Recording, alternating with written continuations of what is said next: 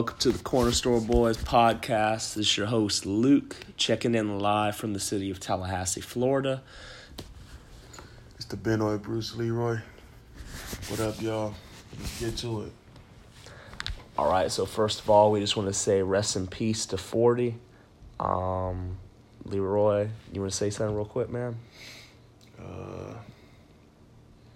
well, he's one of my homies, man. Grew up together.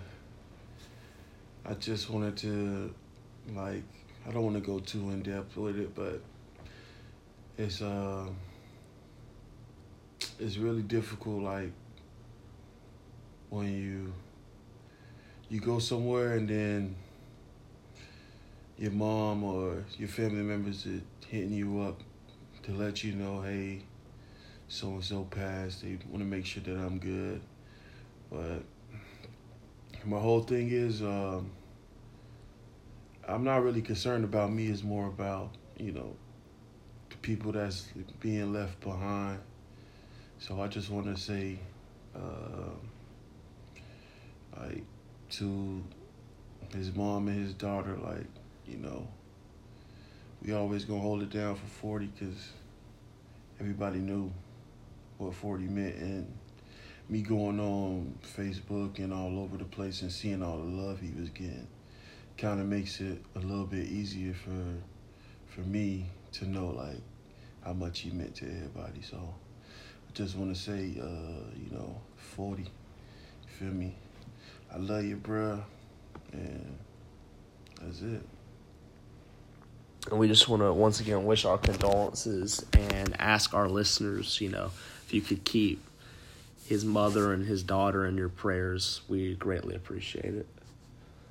Um, on a less serious note, let's get started talking about some football today, particularly Florida State football to begin the show. Leroy, I was really impressed with how the boys played on Saturday. I feel like for the first time all year, they had what could be considered a complete game.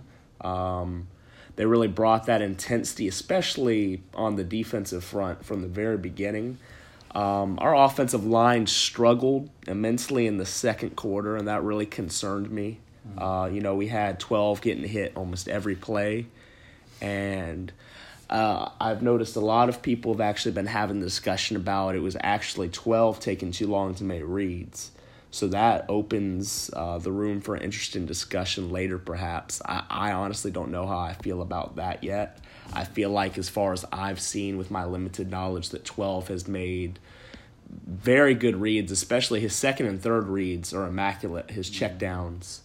Um, and he does, you know, his first reads, it does seem like it takes him a minute to realize if they're going to materialize or not.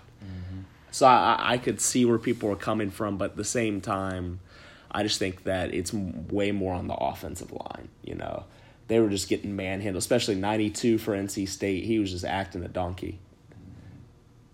I agree. Um, I was more of the offensive line for uh, Hornibrook. I think um, if you give him some time, he can make the throws. Like the uh, the touchdown to Pookie, he was able to basically make a lot most of his reads because he was looking the opposite way when uh, Pookie did the, the double move. So once he got through all the reads, he saw what he liked and he made a great throw. A lot of people call him a noodle arm. Um, I still kind of believe he has a noodle arm, but if you give him enough time, he can get the ball where it needs to be. And that's what all you really need right now for Florida State. Just a quarterback that knows the system, that can make all the throws, and he doesn't turn the ball over. So that's a big thing uh, we definitely need with this fast-paced offense. Because you can't have a fast-paced offense and you turn the ball over all the time. Because now your defense is tired. So when your defense is tired, eventually you give up points. And, you know, with Florida State, their mental, if they're down fast, they're down for the rest of the game. There's no fight. But I can say um, we was up the entire time, and it looked like we wasn't to give up the lead. So I'm really excited to see how this bye week, how we come out looking after this bye week, and how we're gonna look if Clemson scores first.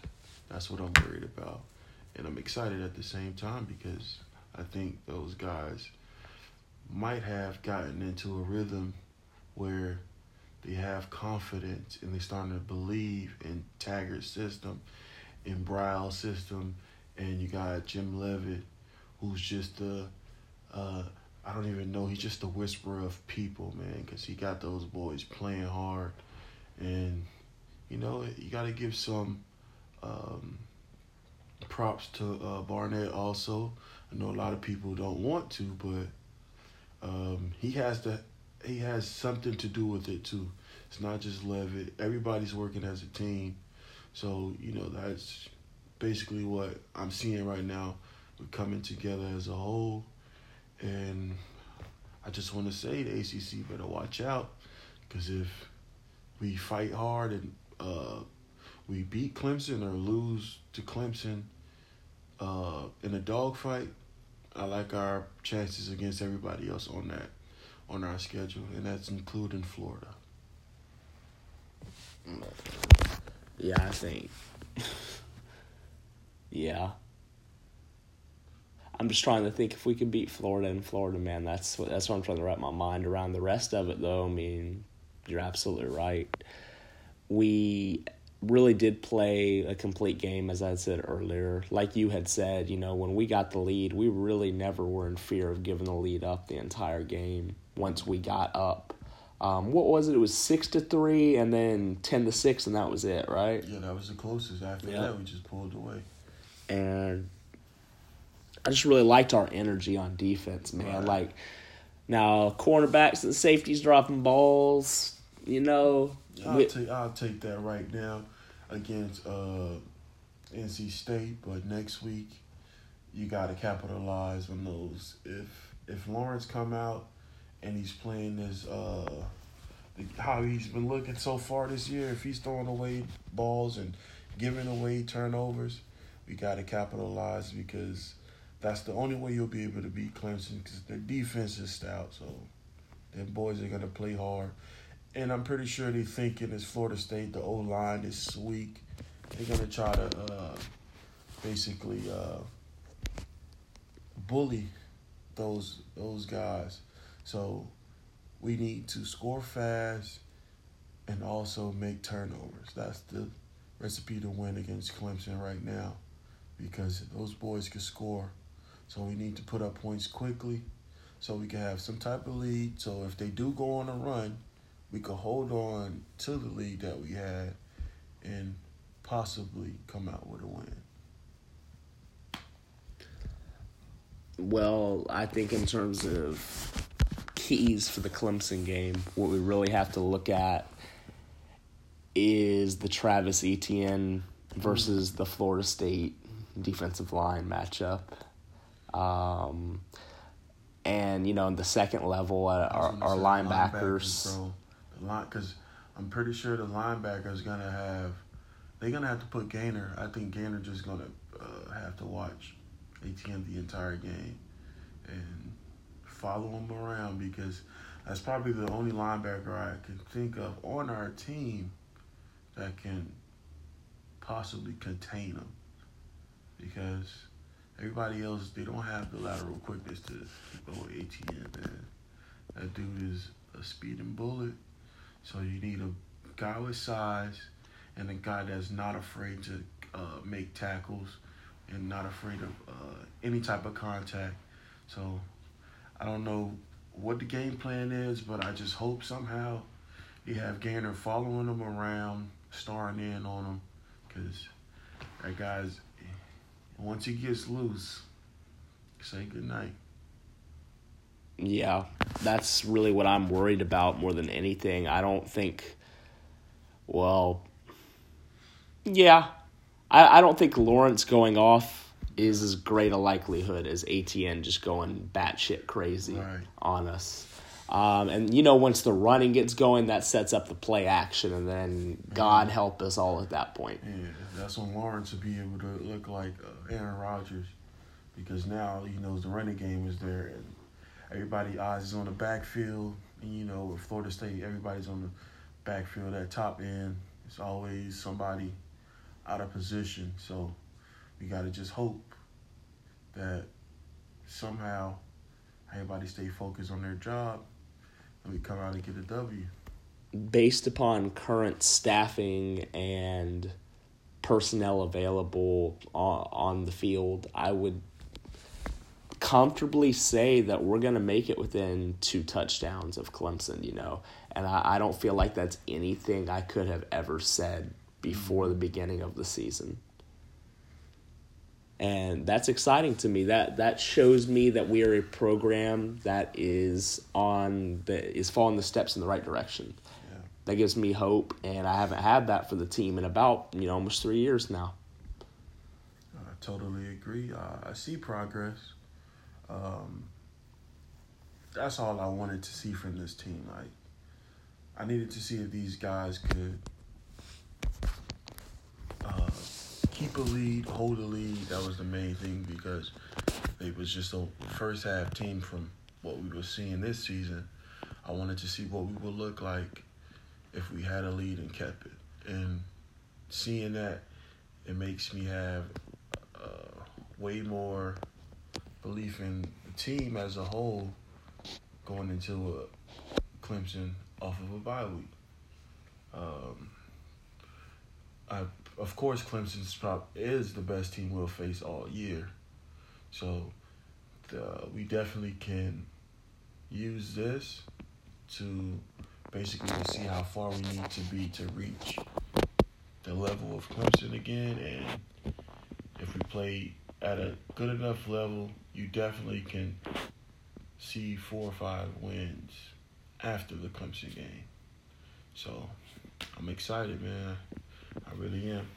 I like two points you just made there. One being the measuring stick um, concept that you know we use Clemson as kind of the scale upon which we we weigh ourselves and see what we're really worth and how much further we have to go as a program to get on that level. That excites me, honestly, Right, really because we we saw fifty eight to ten last year, and.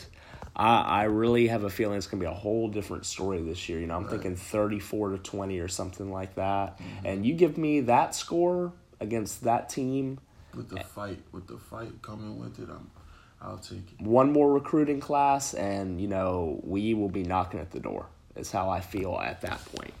Right. Um, and the other concept I really like that you introduced is that we need to talk about the NFL. Yes, sir. Leroy, I really like how my Jaguars came out, stole a dub Yes, sir. from the Mile High Stadium up there in Denver. I really like it. I think you, uh, you know, your Raiders did a little sun sun too, perhaps. Yeah, the Raiders look good um, yesterday. My only issue with the Raiders is um, the defense sometimes is just uh, bonehead plays like Burfict. Everybody knows he got suspended for the rest of the season for the helmet to helmet. I don't agree with it the entire season, but the guy got uh, priors.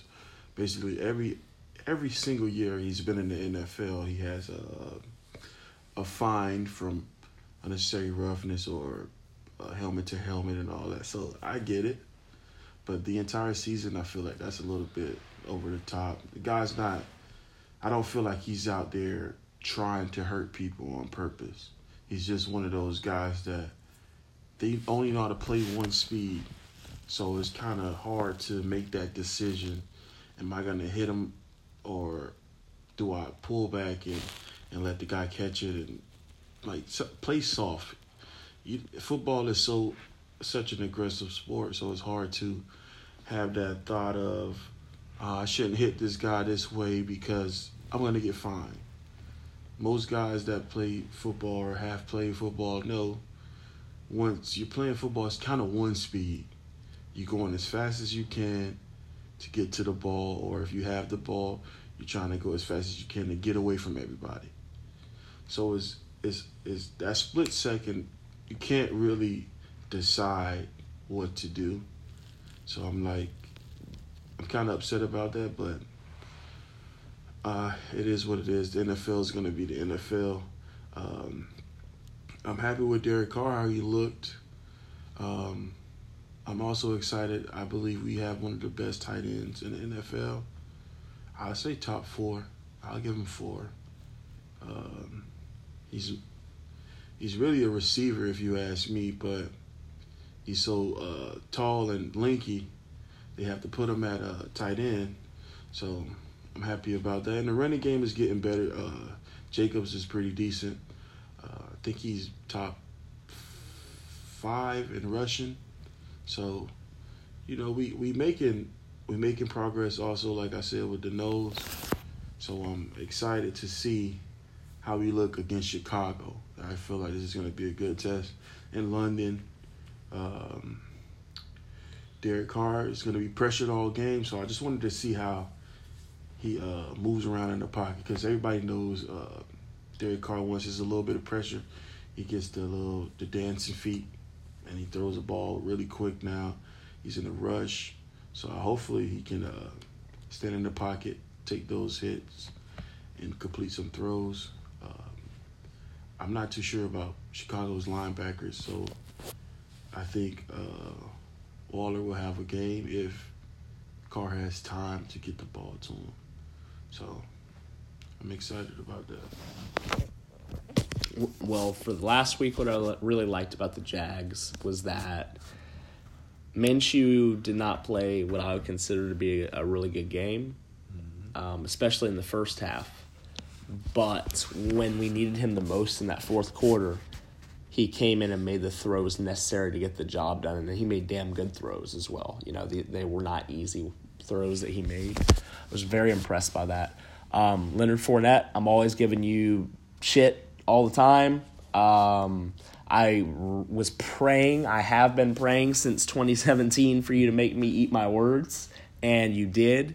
You balled the fuck out, my boy, and I love that. Averaging almost 10 yards per carry from the line of scrimmage. 150 of those yards were yards after contact. That was the most all time for a running back in a National Football League game. Did you know that, bro? Nah, what the for real? Yep. That's good. Dude. So Fournette, you balled out. You made me proud. Um, fantasy owners were obviously very happy this week. That have not been happy for like two years now. Have you? um, Jalen Ramsey sat out. Was, you know that's an ongoing situation. It's something we might get into more at a, a later date. I'm just kind of over it at this point. Um, it's my favorite player in the world. I'm not going to badmouth or besmirch the man. And also, it's my favorite team, and I love them. I want to see them do well. And I feel like Jalen Ramsey exponentially increases our chances of doing well when he's on the football field wearing a Jaguars uniform. Mm-hmm. So the the whole experience is just kind of disappointing um, on both sides. Uh, y'all can hear I'm sad. Damn. Uh, but the whole Minshew mania thing, um, I think it's a little overplayed. I think they're scripting plays very well for him, and they're kind of hiding some of his flaws. You notice he will not throw it downfield at all. That is a problem. We need to have a deep threat always, especially when Fournette gets going, because the play action pass becomes even more effective. So I need to see Minshew kind of trying some new things now. You know, you're two and a half games into it. Um, well, you've started two games. You've almost played three entire games. Just like let's let's go, buddy. Let's get it in. I believe in you, dude. Um, you're like uh, a field general out there. He's really like Andrew Luck when you think about it. The man is just a very intelligent football mind. Exactly. And that's why I know that Minshew can be special in this league. So we're going to go ahead and take a quick commercial break, and we'll come back to you on the corner live from Tallahassee. All right, so for today's commercial break, what I'm actually going to do is tell you all about an event that we're running on November 2nd for the Miami Florida State game. So, Lord willing, Bruce, myself, BG, all your other favorite friends are going to be up there at Florida State tailgating way before the game. We are creating special edition limited run t-shirts to celebrate the game. It's going to be the Corner Store Boys, and it's going to be just a badass looking shirt. We're going to have them in long sleeves as we transition into the fall. They're going to look amazing. We're going to be selling them for $15 a piece, and we have them available in sizes from small to triple X. So if any of you are interested, just reach out to any of us on Twitter or text, DM through Instagram, Snapchat, whatevs. We really would like to get you guys these t shirts. They look amazing. Um, they feel real nice, and I've w- had one where I've put it through the wash three times, doesn't fade or anything, so the graphic is really on there and looking good. So it's something you'll be able to keep for a while. And regardless, t shirt or not, we want you guys to come link up with us on November 2nd because we're really going to do it big. We're trying to figure out specifics right now of who we want to partner up with to really make something happen. Um, if any of y'all have any suggestions or can refer, um, y'all think you know you know somebody who would be perfect for us to partner with, please let us know. You know, all suggestions are welcome. We love our listeners, and y'all are really smart people who have connections, and we want to make it do what it do. All right, we're back on the show. So today in our final segment, I actually wanted to get into a little bit of the National Basketball Association. So excited to have basketball back. Woo! Boardman, Boardman. The board man got rings and got paid. Yes, sir. Yes, sir, he sure did. Now it's Clip City, baby. 50 clips soon come. Sorry, Laker fans.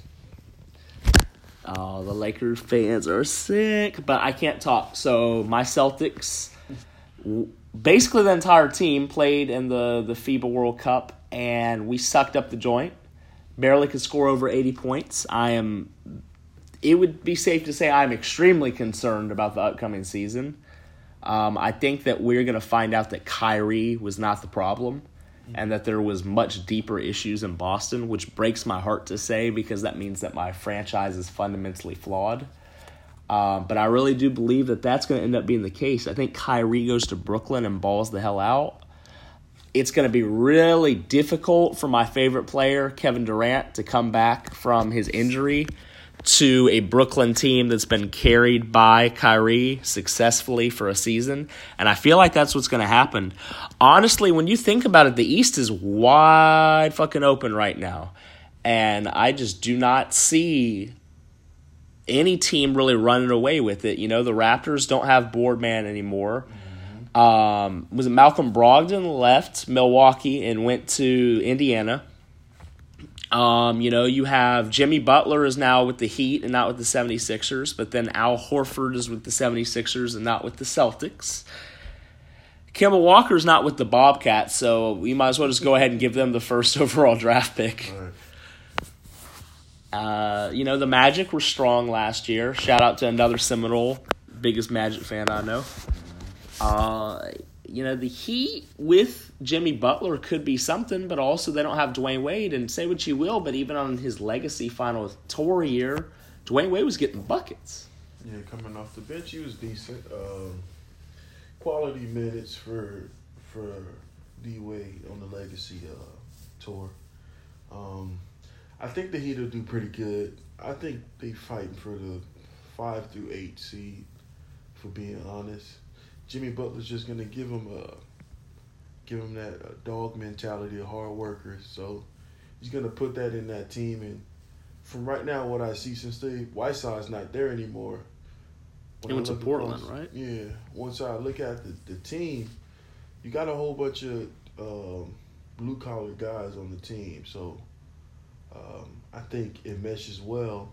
So they'll be able to uh, somewhat have that Memphis Grizzlies grind and grit mentality where, you know, they play hardball and if the game's on the line, they have a guy they can give the ball to and he wins us the game. So I feel like that gives the Heat uh, a better chance at winning more than some of the teams, at the bottom teams in the the East. Like for instance, the Orlando Magic have a have a pretty good team, but they don't have a guy where he, he's the go to guy. It's you need that in in the Eastern Conference if you want to uh, fight for the one through four seed. So the Heat bench isn't that good, so that's why I give them the five through eight. They have the star player, but they don't have the bench to push them over the top to get into the one through four seed.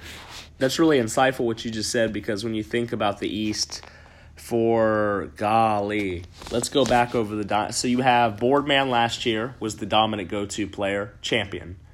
You have LeBron over the last what what how long did he go? Eight years in a row. It was 20, 2011 until twenty eighteen for LeBron, and he was the dominant player in his team. You know. Then you had before that the Celtics, um, where you had KG. Honestly, was the most dominant player. You had Dwight Howard for that one year with the Magic. Yeah. It was a go-to. Um, so that's like the last fifteen years. Damn, that's spot on. I never thought of it like that. All right, so let's head over to the what what what, what west side. what do you see happening? Of course, I got the Clippers um, winning the West. Off of just what I just said, basically, uh, to piggyback off of what I just said about the East, you need the same thing in the West, but you needed uh, two star players. So you need two star players and a great bench to uh, win in the West. So the Clippers have Kawhi and PG, and that bench, honestly, I believe they have the best bench in the entire NBA. And those boys play defense. So, and they're not going to stop playing defense. They're going to play defense the whole entire game. So, if you have the starters coming out the game, you got a whole fresh legs with uh, uh, Lou Will and Harrell and Patrick Beverley. Those guys coming in, they're hard nosed. They want to win. They're hungry for wins. So automatically, they I give them boys the, the the number one seed, and then it's a toss up between Golden State and the Lakers possibly, but you also got to keep Portland in there too, because I feel like white. I'm not a Whiteside fan at all. I'm kind of uh, I'm against the lazy guys. Like you have talent, but you don't have the the the mindset to be great, to push yourself, to be the best you can be. When Whiteside was with the Heat, he got paid the money. Yes, he was injured for a while, which is fair, but when he came back, it's just he didn't have the energy he needed for the team. He would pout if he didn't get the ball. He wouldn't post up properly because he wasn't getting the ball. He wouldn't run the floor hard because he wasn't getting the ball. So I just hope he could transition into knowing that you have two great um, point guard, shooting guard players on your team now that can shoot the ball. So all you really need to do is grab rebounds and catch alleys, and you'll be fine. You might not average a triple double or a double double. Well, I take that back. You should average a double double because you could get 10 points and 10 rebounds just off of your talent alone. So I definitely put Portland up there. Um, who else? Of course, the Spurs. They're getting uh, Dejounte Murray back, which is great.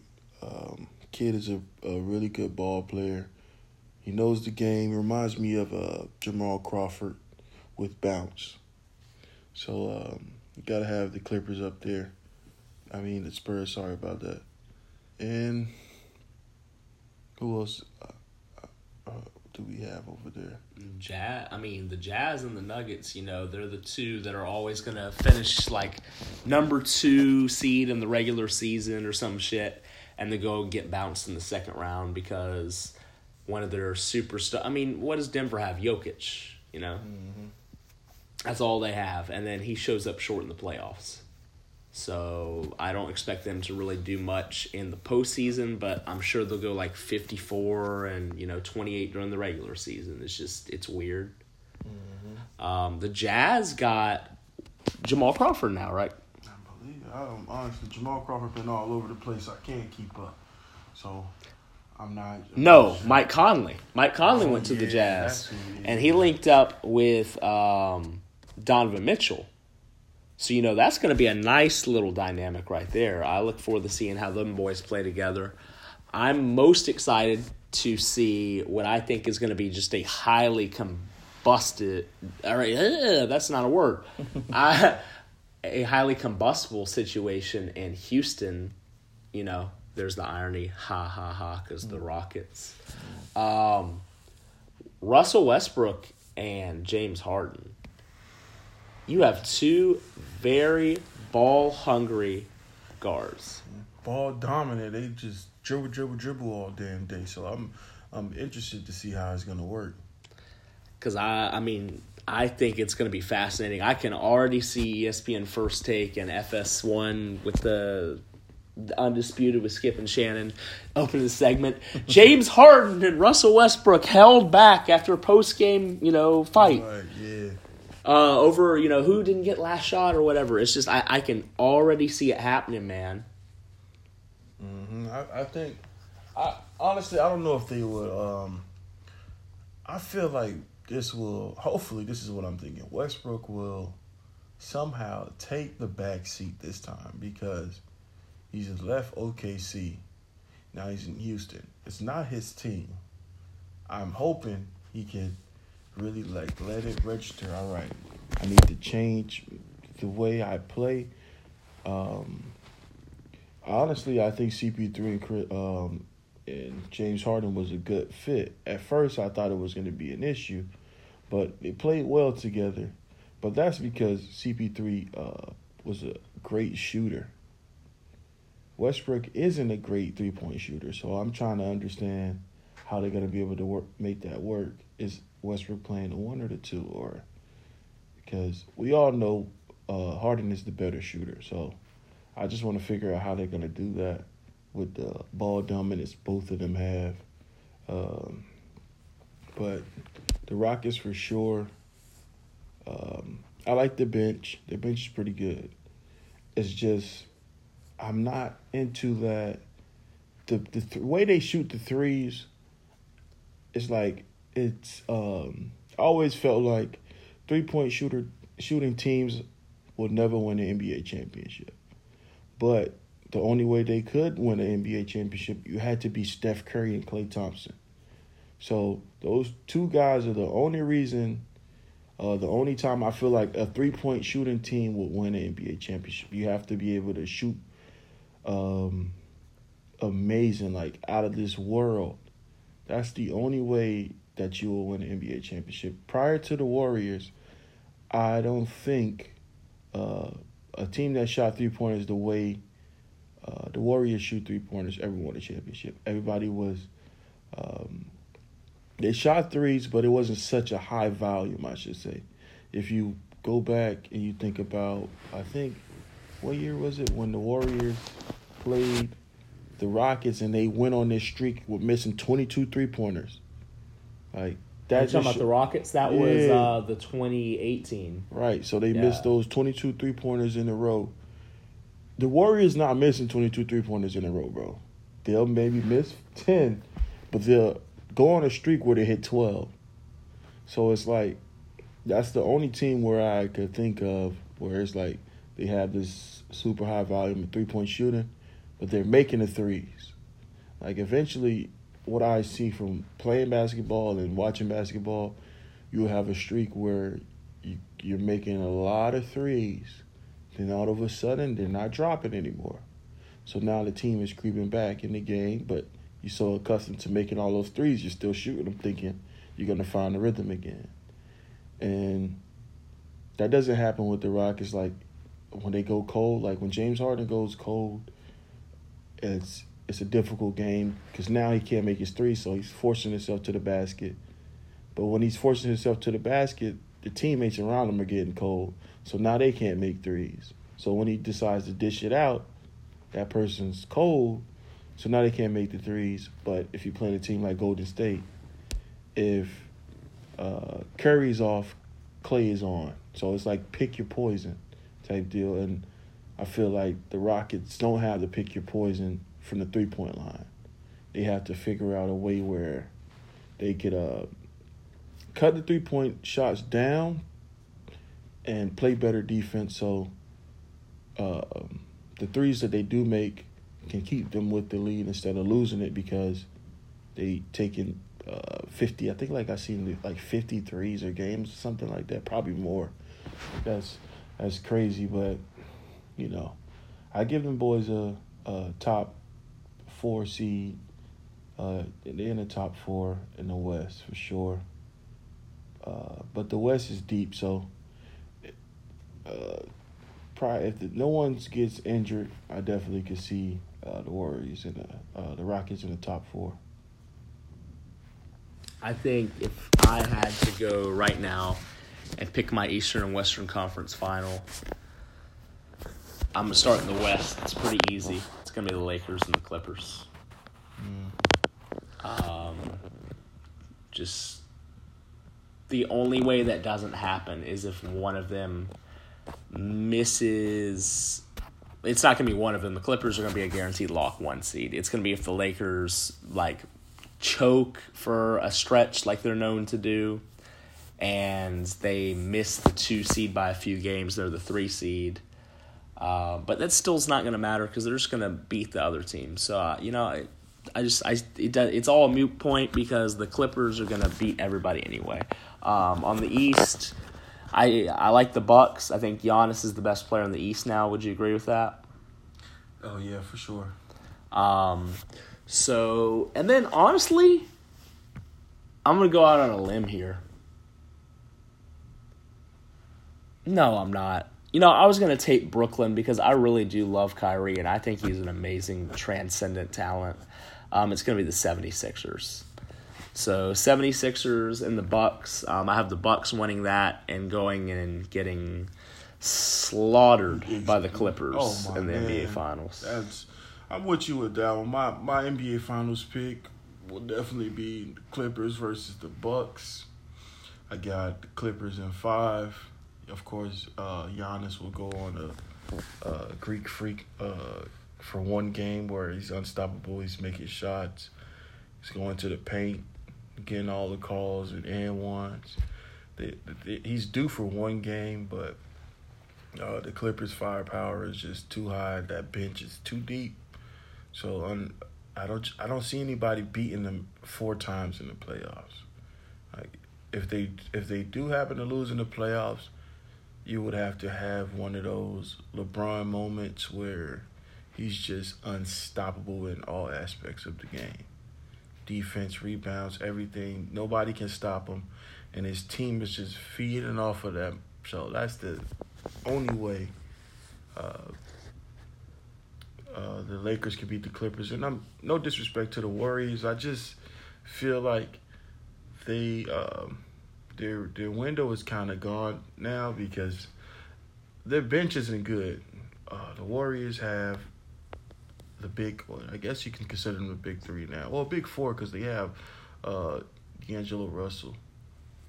But after that, it's you have the bench, and those guys isn't that good, and that's where the Warriors usually were known for. You know, they'll take out the the big three and big four, and here comes um, Andre Iguodala and um, Shaun Livingston, and those guys will come in and maintain the lead or probably go up, push the lead even higher. So when those dudes just come back in, it's it's just a route.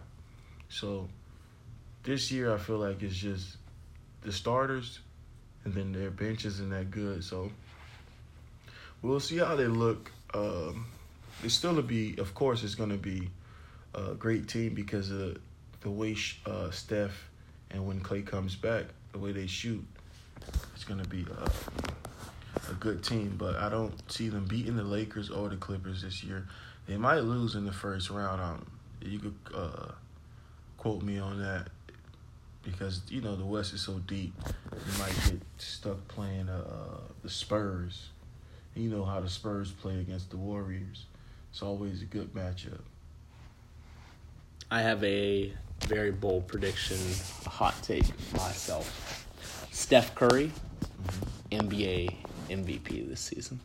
Oh, that's it's not bad. He got a lot to prove now because really it's really back to his team. Like he's gonna be there by himself for a good amount of, of the time. So until Klay comes back, it's just the Steph Curry show, and everybody wanted to see how can Steph Curry play without help. So uh, D'Angelo Russell's on the team, but it's, everybody knows it's Steph's team now. So I just want to see what can he do with that. Like that means more shots for Steph Curry. So I won't be surprised if he's leading the league in uh, scoring because I'm pretty sure he's gonna have a high volume. He already has a high volume of shots, but now that there's no KD and Klay, those shots gonna go up even more.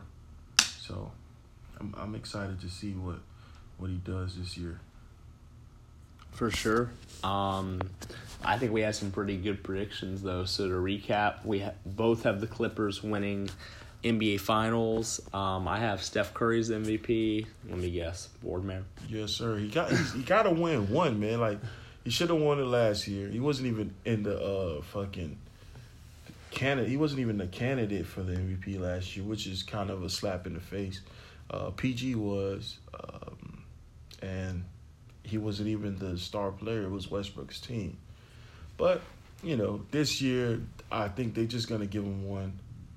Um, they're gonna put him in the the uh, talks, MVP talks, just for respect this year, just off of the what he did last year. So he should win it because I'm pretty sure the uh, the Clippers are gonna be top three seed, uh, one, two, or three, and you know, and it's all because the board man gets paid. All right, yo. I think we had a really good show today. To recap, we are both super thrilled with the direction our Seminoles are going in. Jags and Raiders win this week, causing lots of optimism. and NBA season is fresh on the horizon. We're really excited to see the new transitionary period with teams changing and player dynamics switching. It's going to be pretty amazing. Um, also, one final thing. Walt Bell, I have a year of eligibility left. You need a middle linebacker, dog. Come holler at me. It's the corner.